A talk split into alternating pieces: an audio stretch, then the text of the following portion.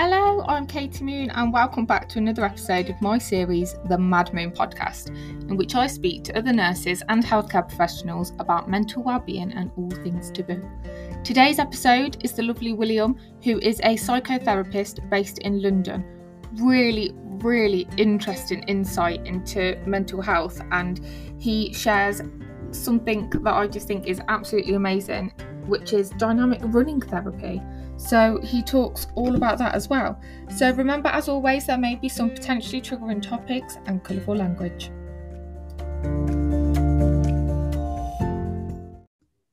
Hello, William. Thank you so much for joining me on the Mad Moon podcast.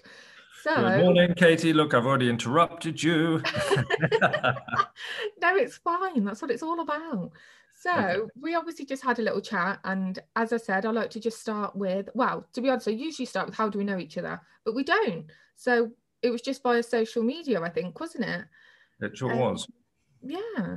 So that was a very short statement. So following on from that, would you mind just telling the listeners a bit about you, your job role, how you got to that point, and just a bit about what you do?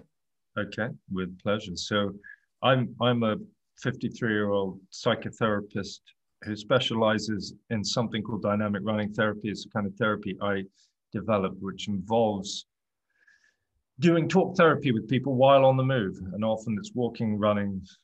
Um, other than that, it's like any other kind of therapy. Uh, that's what I do. My, I suppose my real interest is in trying to spread the word about the value of um, of exercise for mental health uh, as a way of getting deeper into whatever it is that you need to work out about yourself, but also a way of getting away from whatever it is that may be uh, hanging over you in rather a heavy way. So that's what I call movement is med- movement is medicine. That's what I do.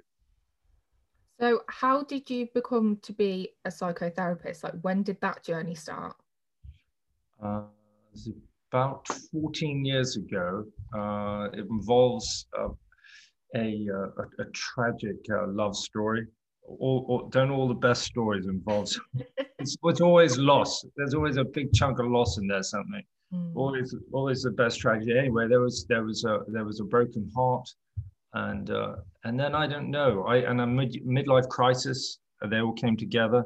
I think I'd been overdoing various other aspects of my life as well and uh, they all it all came crashing down uh, sort of on the eve of my 40th birthday. I unable to uh, get myself out of this incredibly depressed and sort of terrorized state i was in. I took up um, uh, well I, a doctor put me on antidepressants. That made a huge difference stopped my mad brain uh, slowed down my mad brain. And then i worked out that i needed to get out and get moving. So i took up running took up psychotherapy and uh, then trained to become a psychotherapist and then developed a running psychotherapy. Oh, thank you for sharing that. I mean, that's, I, f- I feel like that's not, I was, I was going to say similar to me, but in the sense that I, I I'd like to think it wasn't a midlife crisis because I was only in my 20s, but I similarly ended up having psychotherapy, antidepressants, and just had a bit of a mount and mine was a broken heart had a huge breakup after eight years and an engagement and a house and you know thought we were really happy. And I, I've done my counselling so I've done only my level two and my level three because I'm already a qualified nurse. I thought I cannot put myself through university again. Um but yeah I think you're right. It does always come from a broken heart doesn't it?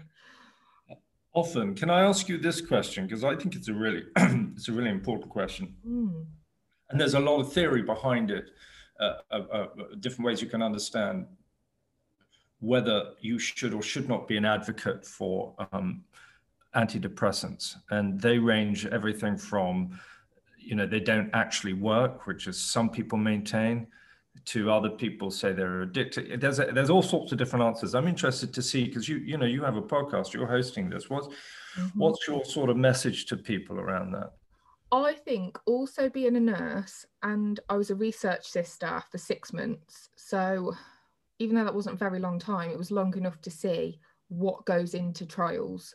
And it's not just whack a tablet together and chuck it out there. The amount of time and just effort and everything that goes into getting a medicine on the market.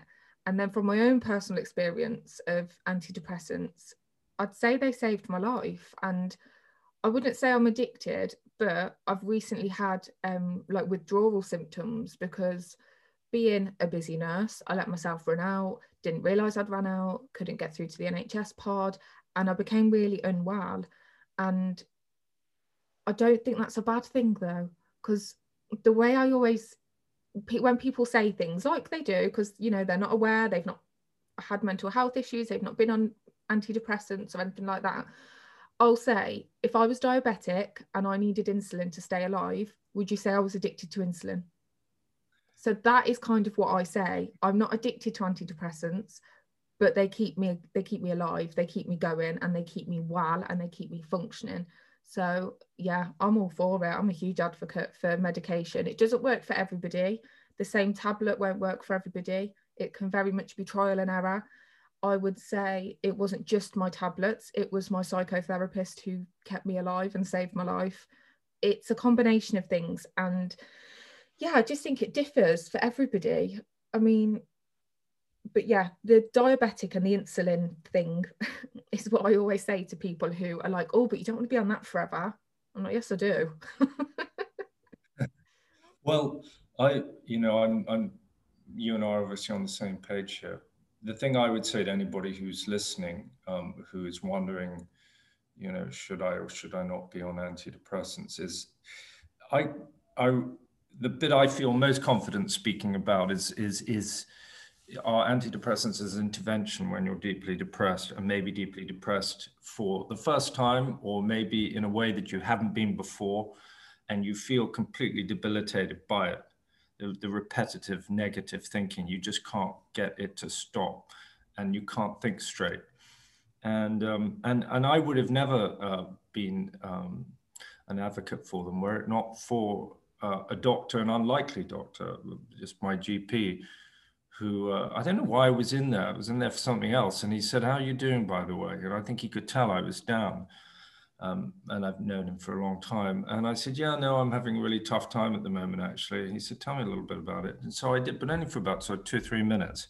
Mm. And then he said, Listen, I'm going to tell you that you should take anti. And this is, by the way, I'm not going to tell you his name, but this is the same doctor who. Um, who caused me to half lose my mind in the first place after giving me um, a drug called uh, what's the anti-malaria one? Um, Lariam. It's an anti-malaria drug you take if you go to Africa, certain parts of Africa, and it has a lot of side effects. And for me, I started having, for the first time ever in my life, panic attacks. But anyway, so there's the same doctor sitting in front of me. This time he's saying, "Why don't you try antidepressants?" And I'm like, "Oh Christ, here we go." Um, where's he going to take me? Which rabbit holes he going to take me down this time? but he said to me, he said, "Listen, the thing is that these pills will stop all that noise that's going on in your head. It will slow it down to a point where you can then start thinking and actually doing some useful things to turn this ship around. He said, with these pills, I think you can do that in just a few months. He said, without it, I think it'll take twice as long. So it's up to you. Do you want to struggle and suffer and, and do it the real way? Or do you want to, do you want to help? Do you want a hand, get it done better, get it done faster? Uh, and get some relief. And I'm so pleased I did listen to him because it did change everything and it put me in a place where I could make some decisions and actually do some things just. And then you build on that, don't you? Yeah. And I think it's really hard to explain to people how, if you've had a positive experience with antidepressants or anti anxiety medication, it's hard to explain how it works. I don't think people can comprehend that it can stop like you've described it that traffic and that busy busy thinking that horrible the thoughts that you just have no control over and but it really does it really does work. And without me first starting antidepressants a, well a good few years ago now and i've been on and off them i've been on different ones and but it enabled me to really get the most out of my therapy and give me that little bit of motivation and self-care and just do things that made me feel better that I wasn't able to do. And like you so passionately talk about exercise, I was able to exercise, which I would have never have done. I barely brushed my teeth, let alone got up and went for a run. So yeah, huge advocate for antidepressants, definitely. we agree. I mean, I think also, I suppose part of that conversation should should be, as long as we're going to bring our our, our expertise to the subject, um, which is uh, considerable in some respects, I think, or worth hearing. I mean, you're a nurse, you've got personal experience, you've your counselor training and all the rest of it, and, and and and I've been a therapist for quite a few years, and I've got my personal thing. So, what what what what then would you say? I've heard what you say about the diabetic and and, and the insulin. So you're for long-term use where necessary. Mm-hmm. What if somebody's listening and they're thinking, well, I would like to you know, I'm not sure anymore. I've been on them for some time. I'm not sure anymore. Katie, tell me what do you think? How shall I know whether I should be on them or not? Yes, you saw. I had a friend ask me this actually quite recently, like, "Oh, what about being on them forever?" And I feel better now. And I always say, "But do you feel better now because you're on them?" So there's no harm in weaning and trying to come off them and I think as long as you do it sensibly and not the way I did, where I just forgot and couldn't get hold of somebody, as long as a healthcare professional is aware, speak to your GP, get that advice and make a plan, a weaning plan, there's no harm in that. I mean, that I did that and I was really well and fine for about a year. And then I was trying to conceive, couldn't conceive. I'm now about to start IVF. So during a global pandemic. So all these things were happening that were out of my control. And I was having the same kind of symptoms again the sleepless nights, the insomnia, the panic attacks, the intrusive thoughts. Um, so sometimes it can be, it can just be situational and mm. it just helps you manage that. So um, my advice is just always speak to your GP, always speak to a healthcare professional, somebody who is way more equipped than me at giving you a proper plan if you wish to come off your medication. Don't ever just stop it because I felt so unwell I just stopped. Yeah, I think all that. I think all GPs, everybody's in agreement on that point. Is is is don't go cold turkey. It's it's unnecessary. It can be unpleasant and it can be dangerous if you mm. you know if you're not ready for it. And um, it can it, you can have a quite a swing i think so yeah so i want to ask you going off antidepressants a little bit. So you've been a psychotherapist you say for 14 years. Yeah.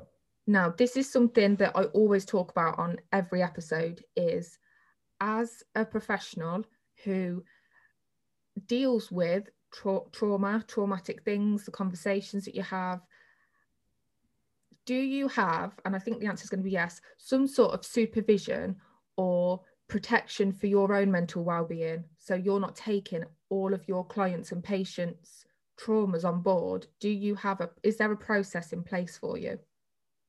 There is yes. We're all those of us who which are the majority of us who belong to either the UKCP or the BACP, which are the two governing bodies uh, there's a requirement to have some sort of supervision. And normally that's calculated as a sort of ratio of how many hours you're seeing clients. And actually, you know, the thing about supervision is it's not so much about offloading um, about your clients to a therapist, or at least I don't see it that way, although it's there for that too. Um, I, I see it more as, uh, as something to help you uh, with where you get stuck with patients. Sometimes a patient gets under your skin. I mean, I'm not sure. Maybe this has happened to me once or twice in my life, um, in, in my career, and and you, they get under your skin because there's something about how they are in the world and something about how you are in the world, and those two things meet, and you start. It just starts to feel uncomfortable, and and you know that you don't have the distance or the perspective or whatever it is that you want. It's very very very rare it happens but it does happen. Of course if enough people come through your door somebody's going to trigger you right? That happens in the supermarket let alone sitting down intensely with somebody opposite you. Um, so that's one of the reasons. Another one is is uh, what uh, you know um, maybe maybe your client develops a crush on you or the other way around. Uh, it can be useful to work on that. You can start to develop weird feelings, or they can. You become conscious that a younger client is starting to see you as a father figure, which mm. is not necessarily useful. In some ways, it may be. In some ways, it may not be. But it's those sorts of things. You take them to the to to your supervisor, and they'll say, "Oh, well, what does this what does this bring up in you?" Um, how's this making you feel? What do you think? How are you contributing to this in a good and bad way? Um, uh, are you aware of, of, of, fatherly transference with other people? You know, is this is is your father a big person in your life? Was he a big person? You know, so forth. So let's let's you untangle things. It's what supervision isn't is is really your own therapy. Mm. You you if you need your own therapy, you go and get a therapist and you work on your stuff a supervisor is there to help you work your way through your client stuff. Yeah. If you're with me, and and, and where you become enmeshed in that, uh, and that too. I just think it's amazing though because as an NHS nurse, we we don't have that, and I think it's very it protects you from your from the complications that can arise like emotionally and whatnot from your profession. And as nurses we obviously we're exposed to really traumatic things. And i think people often instantly go straight to the physical traumas that we see um, like the blood the gore the the death. But actually there is a huge emotional trauma of the moral distress we experience the compassion fatigue we experience the the social issues in our in our patients and the relatives. And we can that some of the things you've referred to like the relationships that you build with your patients especially in ITU we have like long-term respiratory weans. We could care for a patient every shift for 3 months. That is more than I see any of my loved ones and I'm doing all of their most intimate personal care and the only person they can speak to. So you build this really kind of intimate relationship with your patients sometimes yeah. and their families but we have nobody to then talk to to debrief about any like you say triggers or those things that you everything you've just described. We don't have that. And i'm really interested in hearing from people who do have that kind of level of protection because that's how i see it. I feel like you're protected because you you have a, a process in place. And i just think every healthcare professional should have that. I think it really needs to be like completely embedded in our culture that we, we have that. So I just think it's amazing. And I think well, it's really amazing that you instantly did just bring up about um, that transfer of of like the relationship and even having um oh what word you used a word that I'm not going to use I can't remember about like I'm going to say like fancy and like when you fancy your therapist or you develop feelings for them yeah yeah um, it's called erotic transference it's the proper term for it, it's called yes did not know that. Well, anytime you're talking transference, you're, you're talking sort of Freudian psychotherapy, and I actually don't practice Freudian psychotherapy. You just, now we're getting into lots of details, but yes, in, in Freudian psychotherapy, uh, it's erotic transference. Um, so, what do you practice? What because I don't know too much about all of that. I've only done my level three. well, uh, okay, so I'm not even sure if if you looked at, uh, uh, at all the therapists in the West, I suppose, and this is a pure guess, I would say 50% is now CBT, cognitive behavioral yeah. therapy, maybe more, maybe 60, 70% because it's it can be short term, it can be very effective, it can, and therefore it can be cheaper. And that's one of the reasons why the NHS offers it to to to you. Um, and that's behavioral. We just look at your behaviors. We don't care why you're doing what you're doing so much. You just come, you say, look, this is my problem. I isolate when I go to parties and think everybody hates me. So we draw a map of you and your your pattern. I walk in there. and then we look for an exit. Okay, when you walk in, don't go and stand in the corner. That's where your first problems start. Okay, go somewhere else. And to go and then the penny drops. Okay, so that's behavioral. Then you've got um, then you've got humanistic, which is what I do. And. I'm a subset of that. I'm person-centered with an accent in in um, in uh, God, what, what's the word I'm looking for? Um, uh, what were the French uh, philosophers? I had uh, I had some tequila last night, so the brain's not working one hundred percent. I can't even remember. Oh, what tequila did you have? Did you have cocktails? Uh, straight tequila. Um, oh. Um, what's Casamigos? Is that it? It's the one that um, that movie star. You see, the brain really is dead. Oh, why uh, did you have it neat? Were you shot in it? Uh, yes. Uh, well, yes and no. Actually, on on on the rocks in a tumbler, which is always always very nice. It um, sounds very sophisticated. Anything as soon as I hear the word tumbler on the rocks, I think of like a movie. that's, that's I am incredibly sophisticated. I'm glad if only your your viewers could see how sophisticated I look right now with with my massively hungover face and my hair everywhere. You, on the other hand, look like Lily, Lily James. You must get that all the time, do you? Oh, no, who's Lily James? I used to get told when I was a lot thinner that I looked like is it Blondie? Mm. But I was a lot thinner. Whereas now I've got a very like. I'm not feeling that, but I can't remember what Blondie looked like. Uh, no, I can. No, I don't think so. You don't have hers. No, Lily James is the one who. Oh my God, William, I love you. If this is who you think I look like. You found her. Come on, you don't see that? I just watched her in a film recently about architect. No, not about. Yes. Yeah. Yeah. No, archaeologists. Archaeologist. See. the same one. Are you joking? No, I'm serious. Oh my God, I love you. We're going to be best friends. um, so, and to finish that, uh, uh, okay, so I found the French word I was looking for, existential. Existential, so an accent and existential. So I'm person-centered, I'm humanistic. Humanistic means we, particularly person-centered, instead of digging around uh, in your looking at your behaviors instead of looking at your past, which is going to be the Freudian bit I'm going to get to, which is the last part of the pie we humanistic people, we person-centered, we look at we look at the here and now. We look at the things that you tell us, the choices that you make, and we're always reflecting or trying to hold that in the relationship between the two of us. So the relationship between client and, and therapist is, is, is all important. And you're trying to set some ideal conditions and and create um, you know trust and um, and and a place where you feel the courage to challenge and be challenged mm. because you know you you need to you need to really bring everything that you've got to the table in therapy. There's no point going to your therapist and going, oh, you know, I'm going to give you all my money, but I'm not going to give you, I'm not going to tell you who I really am. I'm just going to tell you a version of who I am. So I'm going to, I'm going to, I'm going to pay you to believe this about me. And pay, but also pay you so that you don't think these things about me. That's not the point. You might as well just go in there and as soon as, as soon as you've established trust, because that's the most important thing. Don't stop it. If you don't like, if just because the therapist has a big, there's a nice black suit on or something, or or, or looks or, or a fancy pair of spectacles or something, um, don't think that that necessarily makes for a great therapist. What makes a great therapist is somebody you zing with, uh, and some, you know, somebody who you who who you have uh, that good chemistry with.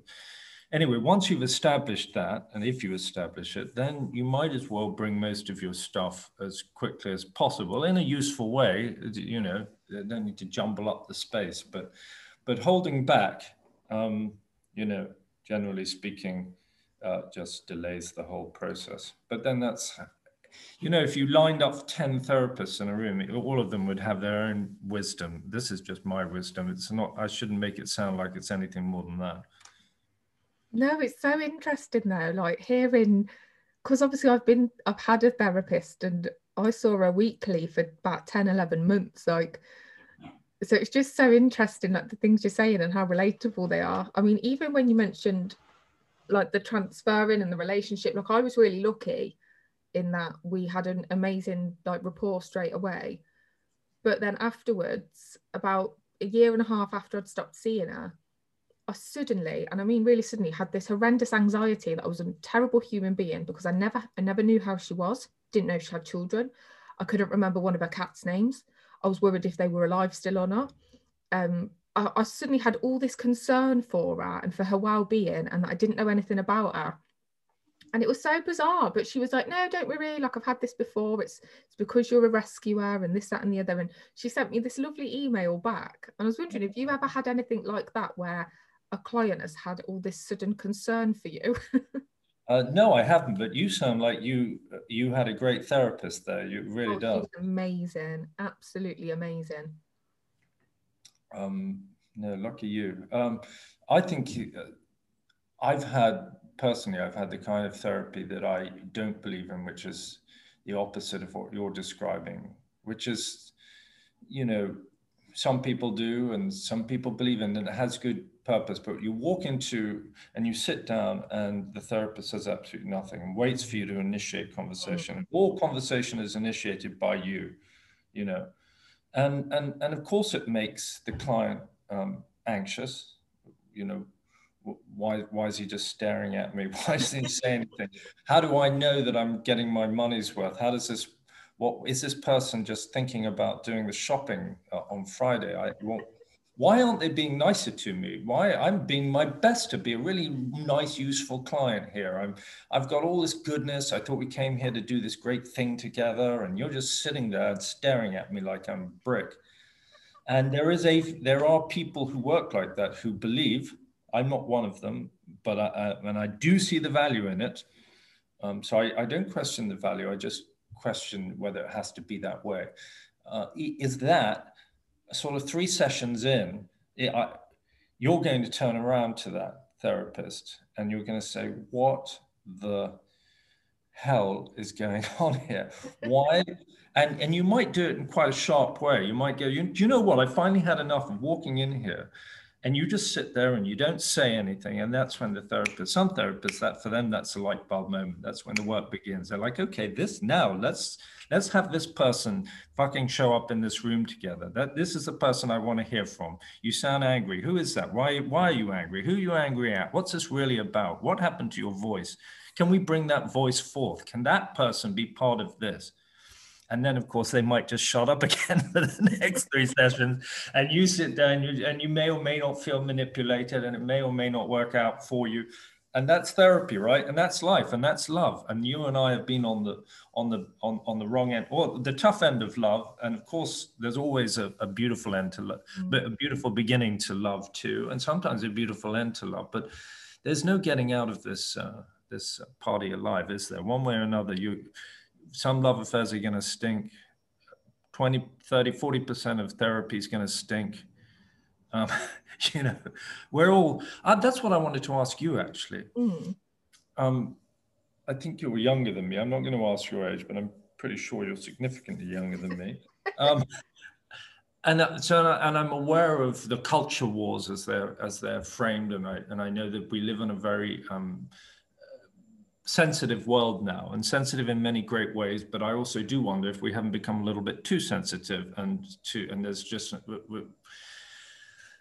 i'm wondering because you said to me uh, when you how do you how do you protect yourself from getting overburdened by your clients stories? You brought that up, and the answer I would tell you, which is what everybody everybody asks that question, is um, is you know one has a black sense of humor, mm. um, and and and and it amuses oneself, and one uses humor. You don't take yourself too seriously. You know where the real work is. You you you you bracket that work, and then after that, you don't. I'm not saying that that that I make jokes about my clients to my friends but I might make jokes about psychotherapy in general to yeah. my friends, or about how neurotic I am, and uh, or about how neurotic one of my friends is. And there's a level of humor in there where it just reminds me I don't have to be responsible. I don't have to be perfect. Mm. That's what I want, and that's the question I'm trying to ask you: Is do you think that out there on the ward with your colleagues, you're putting so much on on the table, aren't you? So much, as you said, three months, intimate, intimate stuff do you think there's less of that of that humor defense now than there used to be? Are people so careful now with with the language they use for themselves, for each other, and getting everything right? We live in this age now where you're policing yourself. I've got to think right, got to act right, got to talk right. It sounds like a lot of pressure. Yeah, there is. There is definitely a lot of pressure. I mean, we still definitely have the darkest sense of humor and even in the most traumatic situations something can happen. And it's like when you when you're at school and you go to church and you're not supposed to laugh and that makes you want to laugh even harder. And it's like that sometimes in nursing the most awful thing can be going on but then just something triggers and you and your colleague just want to cry with laughter. So we still very much have that but i think it's it's I find it hard to explain. I think it's the fact that there's the huge generational difference in healthcare. And I don't know why that is. It feels like there's nobody in the middle. You've kind of got the old school nurses and then the new generation of nurses, and there's not many people in the middle. I don't know where they've gone. But Can you describe the two? What's the difference between the two then? So this is definitely massively generalizing, massively. Okay. But we would kind of say like you know oh she's an old school nurse she's a matron or he but it is mainly obviously still a very female dominant role and they are very much leave it at the door pull yourself together don't cry don't show emotion. You're the one that has to support the family. How are they going to feel if you fall apart? You're not made for this. You're not tough enough for this. You're not made for ITU you're not going to last as a nurse. And it's that wow you sound like you sound like you you you you know this person pretty well. I've heard it a few times, a few people. Um, and it's that kind of matron, old school, hierarchical, you know, they they're in charge, you respect them, they've earned their position mm. and not open. They won't share anything about their personal life with you because you're a colleague. Why would I spend my why would I share anything with you? And that very just very closed. Um, whereas we come in and I'd sit and talk about my IVF, about my cervix, about my dodgy shaped womb, and somebody say, "You you okay?" And I'll say, "No, I didn't have a really good weekend. I really I spoke to my dad and I really really miss him. I feel quite down today." And I'll just say it. I'll just say exactly what's on my mind, exactly what I'm thinking. Whereas you've got the old school. Yeah. Oh, do you have a nice weekend? Yes, thanks. It was lovely. When actually they they had a family death and they're all they're really sad and they've got loads going on or they're going through a divorce or and it's not even necessarily that we want them to divulge that level of detail, but just giving us a bit, being a bit more open and saying, oh, actually, I had a quite a difficult weekend. I feel a bit out of sorts today. And you're like, oh, I'm really sorry to hear that. I'm here if you do want to chat. And that's yes, normalizing it, normalizing yeah. a little bit of, of sharing. That sounds good. Yeah, but you've got the extremes. You've got myself and definitely the younger generation we're oversharers and that's what we get called that we're too sensitive yes oversharers overfeelers i think the older generation would say you're feeling too much and and and you know the way i was brought up and i had i had victorian grandparents who really raised me and they really were victorian uh, and they were they, it's not just that they've they're very protestant english you know mm. thou shalt not that not only shall thou not think these things and feel these things, but thou shalt feel bad if thou does, because yes. because thou would be self-indulgent, and it's not about you. What are you spending your time thinking about yourself for? Get out there, do something useful, help somebody else. Stop thinking about yourself. Mm-hmm. Yeah, that is exactly it. Sorts of problems and and it may or may not be that these matrons uh, have problems. How do you measure who's got bigger problems? How do you measure which which approach, the young or the old, which approach works better? I don't know. I really don't. I just know that there seems to be a um, a simultaneous explosion in mental health problems in this country, and it seems the timing seems well. It's two things that seems to be correlated with. One is the one is the the internet, um, mm-hmm. and young people, particularly women, seem to struggle for various reasons. It seems that the internet doesn't lend itself to female friendship, the kinds of friendships that women have with each other. Sounds very sexist, but uh, anyway. Um, and then, and then, and, and maybe these culture wars too, where where the press is telling us or we're getting this message thinking that everybody else is out there policing themselves and being brilliant when actually it's just a few activists it's just a few activists at, at, at, at ivy league colleges. And um, and, and, people with big instagram accounts and whatever else it may be who, who make a lot of noise and people who then get to go on the news and young people with who want to advocate. That's great you know. Uh, that's fantastic. But the press has got behind it in a way that it, it, it's made it the new norm and it's made everybody question you know. And and that's a great thing. And there are many great things about that. We are questioning things we haven't questioned before but the degree of questioning i mean i have read so much around this area and listened to so much around this area and in the end my final analysis of it all is, is that all change it tends to be violent we are in a very changing time, so it's going to be violent, it's going to be fast. but that also the only other piece that makes sense to me is that for those people who say, look, you may feel that it's excessive, um, it needs to be excessive. And I'm sorry, but I need, if we're going to make any real change here, we're going to need to pull you way, way out of your comfort zone. Say some things that sound a little bit extreme and crazy. Um, and then maybe it'll rebalance somewhere in the middle to the place it should be. But we need we need loud voices and, and, and we need we need to really challenge the status quo. So, you know, I'm sympathetic to that too unfortunately i'm so old now it doesn't really matter to me anyway. I'm i'm the i'm the old white male that everybody hates. I'm okay with that. Hello everyone. So me and william just had a little break and a little waffle. Um, it was mainly an opportunity for me to brag about my socially distanced birthday party in the garden later. Um, right there is something i did want to ask you about because you mentioned it really fleetingly. So you said about social media and well like the internet. And i just told you my age and we know that there is a, a generational two differences. And yes i agree there's a huge issue with the internet and social media and the pressure. And i'm really glad that you actually did mention about the well you mentioned women and you said you thought it was sexist but i didn't think that what you said was sexist but you did mention like relationships uh, or was it friendships? I just want to ask what did, what did you mean? Like if you don't mind elaborating a little bit more. Um, well i was uh, the reason i call it sexist just because it seems that we're not allowed to categorize much anymore generalize stereotype anything not by gender not not by everything uh, has its own special quality uh, and should not be grouped together. Mm. Um, it's a little bit.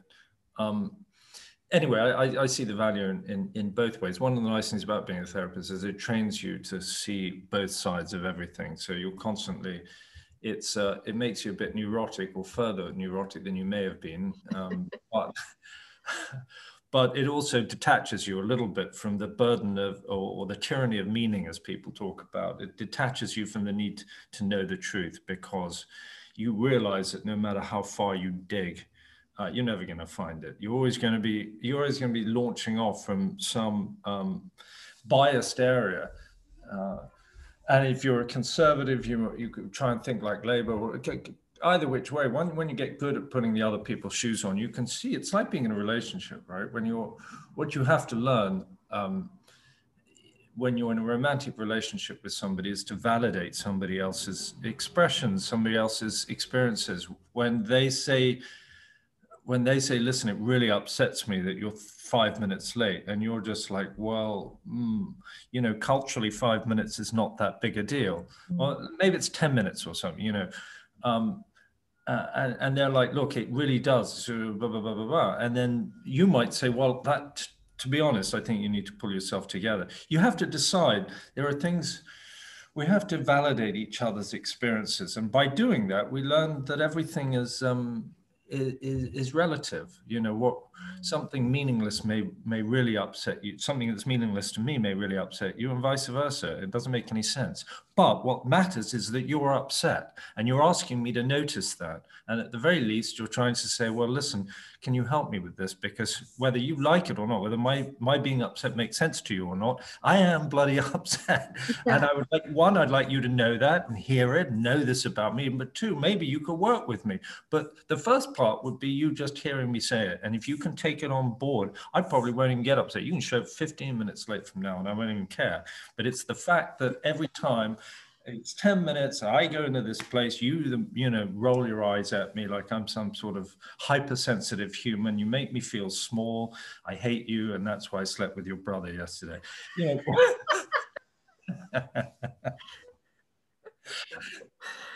oh i think it's so important i'm always banging on about this about validating people's feelings because like you've said it's all relative and sometimes we don't get it. We don't get why someone's so torn apart by something, but that we would just be like, it's really not a big deal.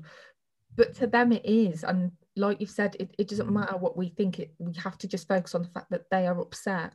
And I think in in nursing, I've noticed we're terrible at validating people's feelings. We're terrible at giving them that space to to just be sad or just to feel. And that comes with what I'm always banging on about again compassion fatigue. So there are healthcare professionals who have been in the role for so long, they just ha- in a complete state of compassion fatigue. So they just cannot empathize because they're just like, well, I've seen a, I've seen a thousand deaths. So get a grip, pull yourself together because they're just they've just ran out of any compassion whatsoever. Whereas if they just recognize that it's okay that that's what their experience is, but actually that nurse who's only been a nurse for six months is really distraught by that death, rather than telling her to pull herself together, just let her be sad, validate her feelings. It is sad that that patient had a traumatic death. I'm sorry. Um, do you know what I mean? It's we're terrible at validating people's feelings, and I don't think it is just nursing or healthcare professionals. I think it's humans. Well, it's particularly the English as well. You know, where we're, we're supposed to, we still got some of that stiff upper lip thing happening in this country. certainly, it's the way I was brought up. So, um, but there is value in it, you know, it, mm. there really is. On the front line, a stiff upper lip is a great thing to have mm. for your own personal, you know, if you're a soldier, if you're a policeman. Now, who's on the receiving end of your stiff upper lip? If you're a nurse and you've got a stiff upper lip, it may not be so great for your patients. yeah. But I think I think what the old what the old guard are trying to say to these young nurses is, look, I I've been on the front lines. I've been I've been you, and I've been all the way to me, and it's been a long struggle.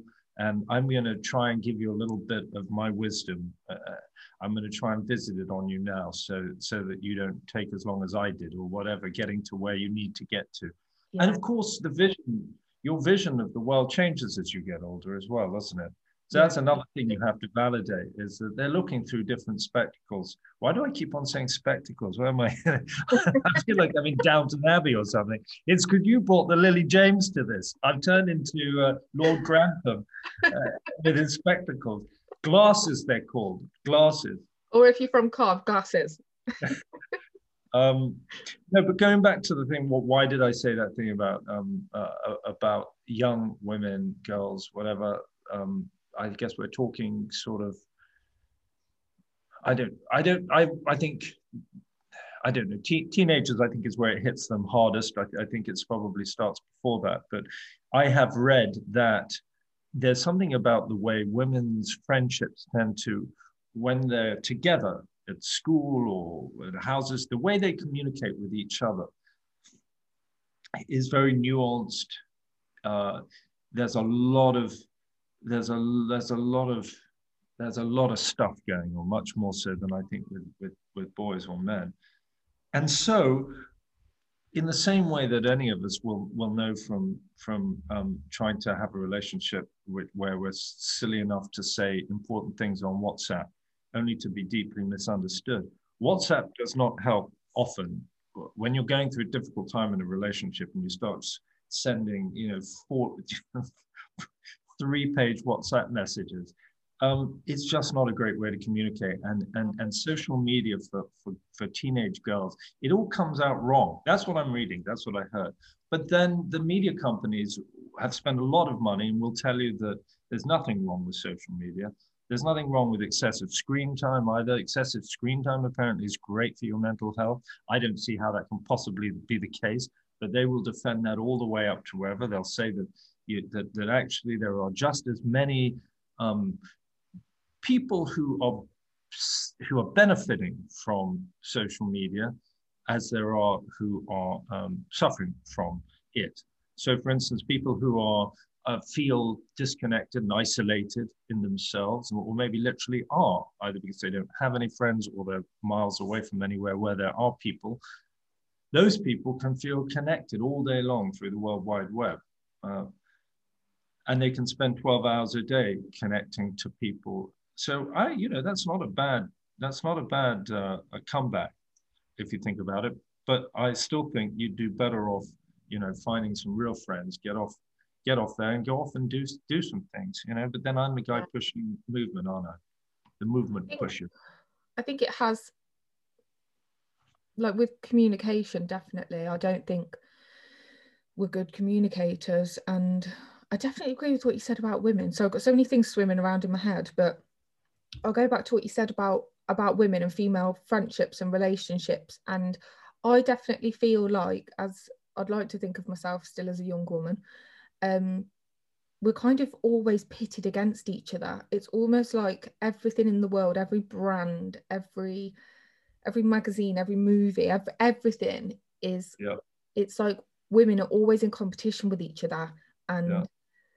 again, it's down to that openness. Like we're always thinking, God, why does she get to look like that? How why why was she why is she so perfect? Or why does she think she's so perfect or think she's so beautiful or this, that, and the other, and blah, blah, blah. And it's all this jealousy that's kind of ingrained into us.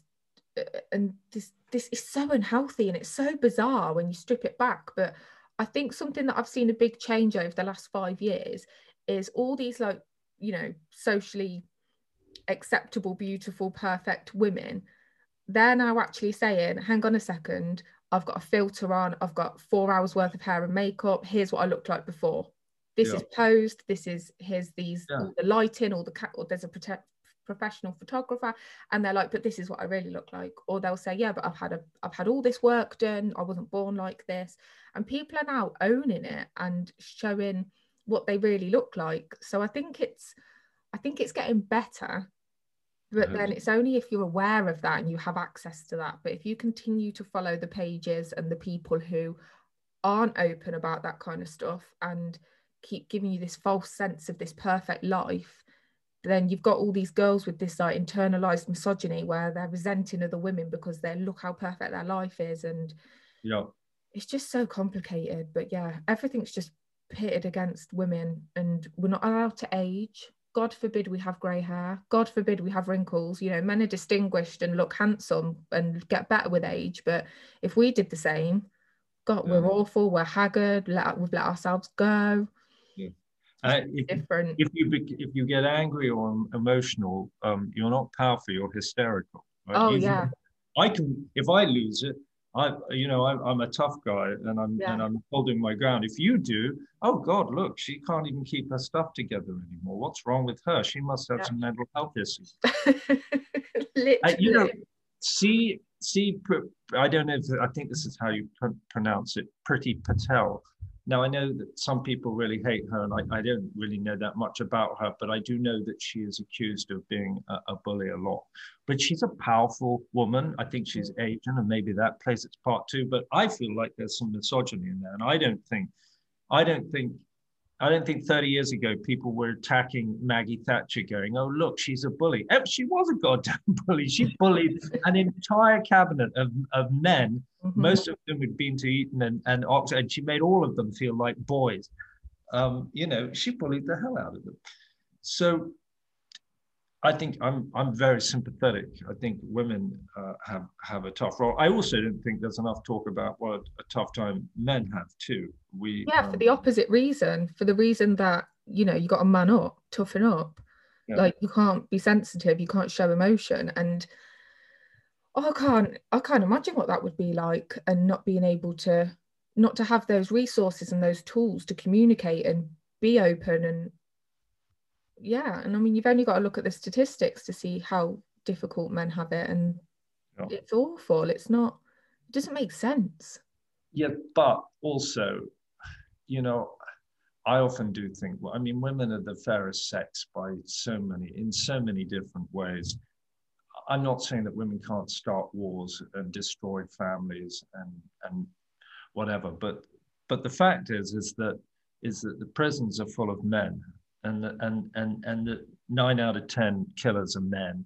Mm. women are normally killed by men that they know. Men lose their shit a lot, and they take it out on women, mm. and they rape women. They do all sorts of things. There are also many fantastic men. You know, this is a small percentage of society, mm. but nonetheless, if we're going to be fair in this conversation, it should be recognized that. Um, that yeah, we we definitely um, our small percentage is a lot bigger than your small percentage.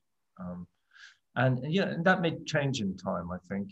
I think men are going to. I think part of the reason men kill women and kill each other is is, is that they don't know how to do all the things you've just been talking about, emote, share.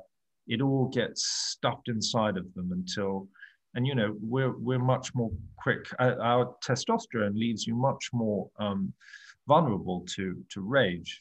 And you know, anybody who's experienced rage, and, and, and I've experienced it. I've been raging and I've been on the receiving end of rage.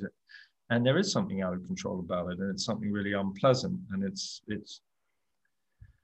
So yeah, you know, it's it's tough. It's tough for everybody. Well, everybody just needs a hug. Is that right? oh, do you know what? Funny that you say that. I just had a little look at this and look what my dad sent me. Sending you a hug. Oh, look at that. How Very funny. I literally just glanced at this. My dad, and, and do you know what's funny about this as well? He's put aggressive birthday squeeze soon, I hope, because my dad is a really aggressive hugger. I feel like he's going to break my ribs when he hugs me. a mm. top hugger.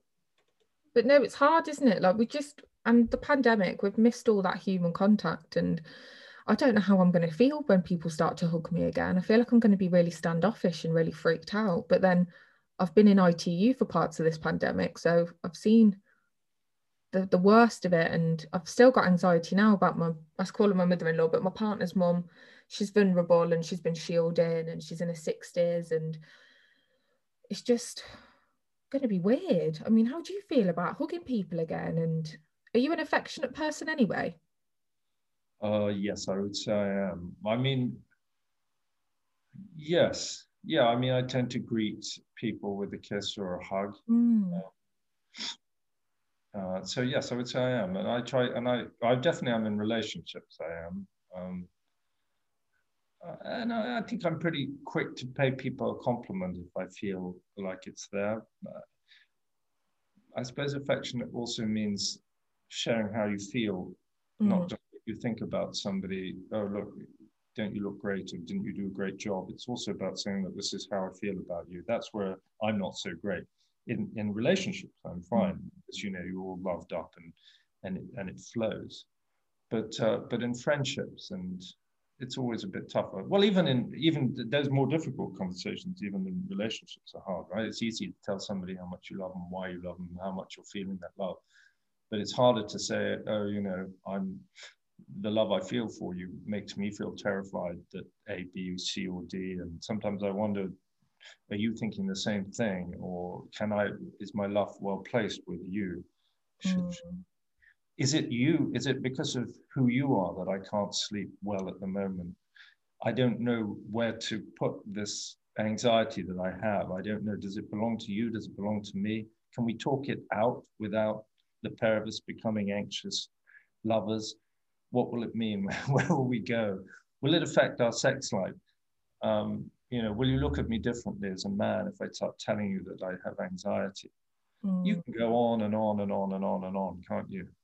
Yeah, it's so complex. Life and relationships, it's they're just so, so, so complex. I just think we should really have like I think every child should have to have therapy at school. I think it should be part of the curriculum. I think it would just do the world wonders. Isn't that kind of what they do at what are those two Montessori and the other one? Um, the other kind of school. Anyway, there are there are different. There are these specialist schools. I mean, they're private. Think developed in in Europe somewhere. Montessori, I think, might be it's either French or maybe Danish or something. But yeah, there they they they concentrate very much on play activities. This is when you're very young, you know, sort of two through eight or something. Um, and, and, and all the lessons come much later. But what comes first is learning how to play and learning how to play fairly. Mm big points. Montessori and I can't remember the other one. But yeah, no, I agree completely. I agree with that. That's where we should all we should all go. A friend of mine's trying to do something like that at the moment, trying to change um, education in this country. But um, you know, that's a big behemoth. That that uh, you know, good luck with that. Yeah.